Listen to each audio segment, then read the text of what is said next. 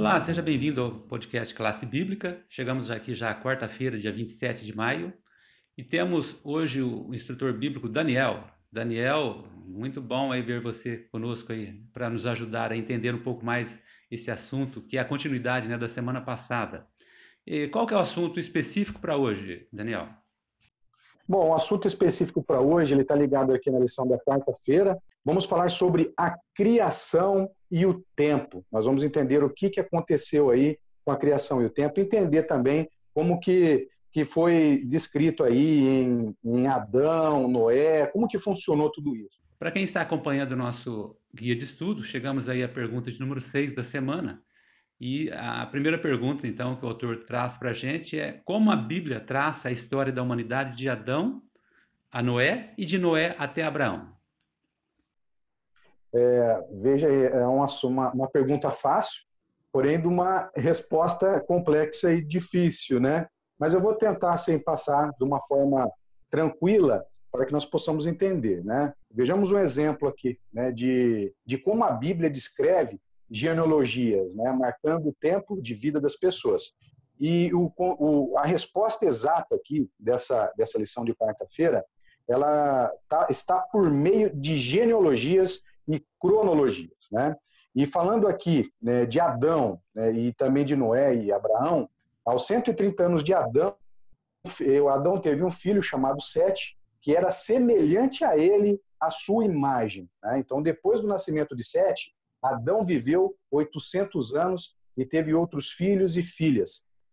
No total, Adão aí viveu 930 anos, depois ele morreu. Então, esse trecho, né, assim, essa informação, ela está lá em Gênesis de 5:3-5. Né?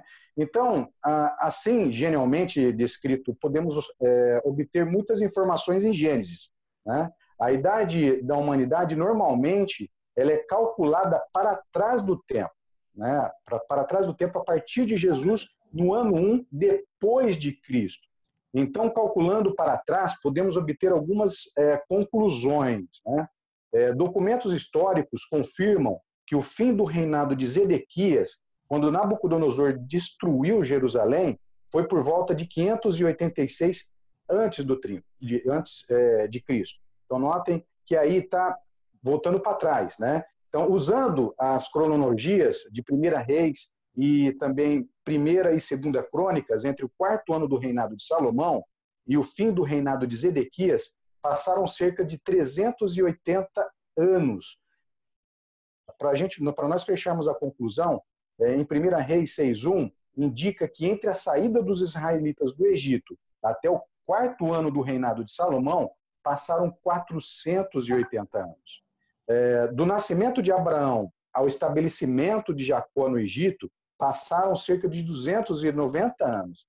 Então, de acordo com a genealogia de Gênesis 11, o dilúvio até Abraão passaram-se cerca de 292 anos.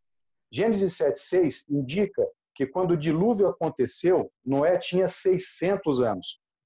E segundo a genealogia de Gênesis 5, a criação de Adão até o nascimento de Noé passaram-se cerca de 1056 anos.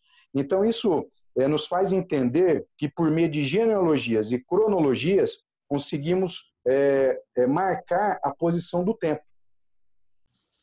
Interessante, né? A Bíblia mostrando já detalhes para que a gente faça essa comparação, né? E tenha essa localização do espaço aí de tempo através de um personagem para outro, e a gente consiga definir esses espaços.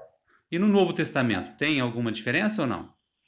Isso é a forma de ver o tempo, né? Ou seja, no Novo Testamento, olhando lá por quase 2.000 anos, né? Os especialistas judeus e cristãos têm interpretado que estes textos, né, que eu acabei de falar, eles representam a história e uma data precisa de determinar a data do dilúvio e a idade da Terra, pelo menos a partir dos 7 dias da criação, conforme descrito em Gênesis 1:2, né? Então, mesmo não conhecendo a idade exata da humanidade, o mais importante é que fomos criados por Deus, né? Então, devemos confiar aí nas Escrituras, né? Nós não surgimos por acidente. Deus criou a humanidade com valor e propósito, né? Então, nós estamos aqui para fazer a diferença e também dar valor em tudo que Deus nos deu. E estamos aqui usufruindo até hoje.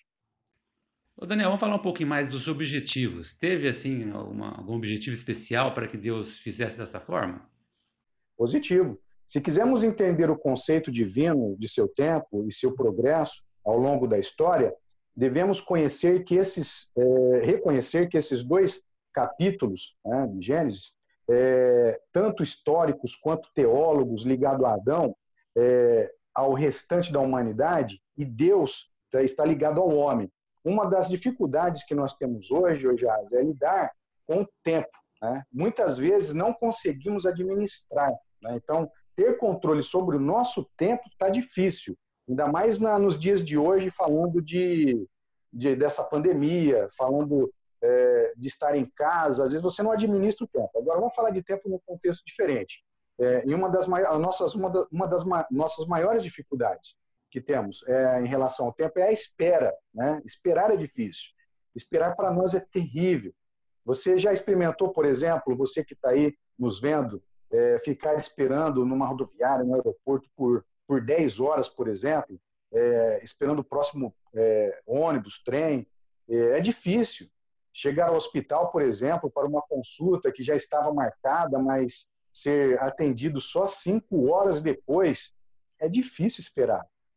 Você que é solteiro, que está nos vendo aí, né, e espera pelo marido ou pela esposa, talvez esteja dizendo assim: é difícil esperar. Esperar não é fácil, mas é um tempo em que Deus trabalha em nosso caráter. A palavra nos ensina que precisamos aprender a esperar em Deus, esperar pelas promessas, pela vontade de Deus na nossa vida. No Salmo 27, no verso 14, vemos algumas razões para esperar em Deus. Né? Então, espera pelo Senhor, tenha bom ânimo e fortifique-se no teu coração. Espera, pois, pelo Senhor. Deus não erra a sua hora. Se você tem essa convicção em seu coração, descanse no Senhor. Em Hebreus 11:1 diz: ora, a fé é a certeza das coisas que se esperam, a convicção de fatos que se não veem. Então espera no Senhor e Ele logo vem. Olha, Daniel, gostei dessa comparação que você fez aí, trazendo a questão do tempo para o nosso momento, né? E essa relação de como Deus usou o tempo a nosso favor, né? Porque quando a gente observa o tempo na questão universal, a gente compreende aí que Deus criou o tempo para nós, né? Para nosso sistema aqui, né? Segundo Gênesis. E muito bom saber aí que o tempo está a nosso favor, né? Enquanto temos esse tempo aqui, há a oportunidade da gente sempre se voltar para Deus, né? Você tem mais alguma palavra final? Sim, eu quero assim deixar uma palavra que devemos confiar no Senhor, devemos aproveitar o tempo que nós temos aqui nessa terra, com essa vida, para aprender e confiar no Senhor, esperar no Senhor novas oportunidades, né? Esperar no Senhor o conhecimento e confiar no Senhor que tudo dará certo. Então espera no Senhor, confia no Senhor e busque o Senhor, né? Ele é a razão de todas as coisas.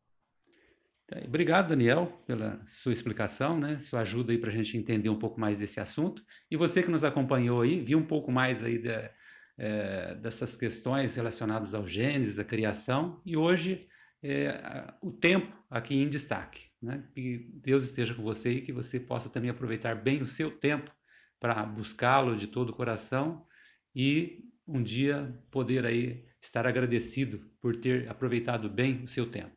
Então, até amanhã.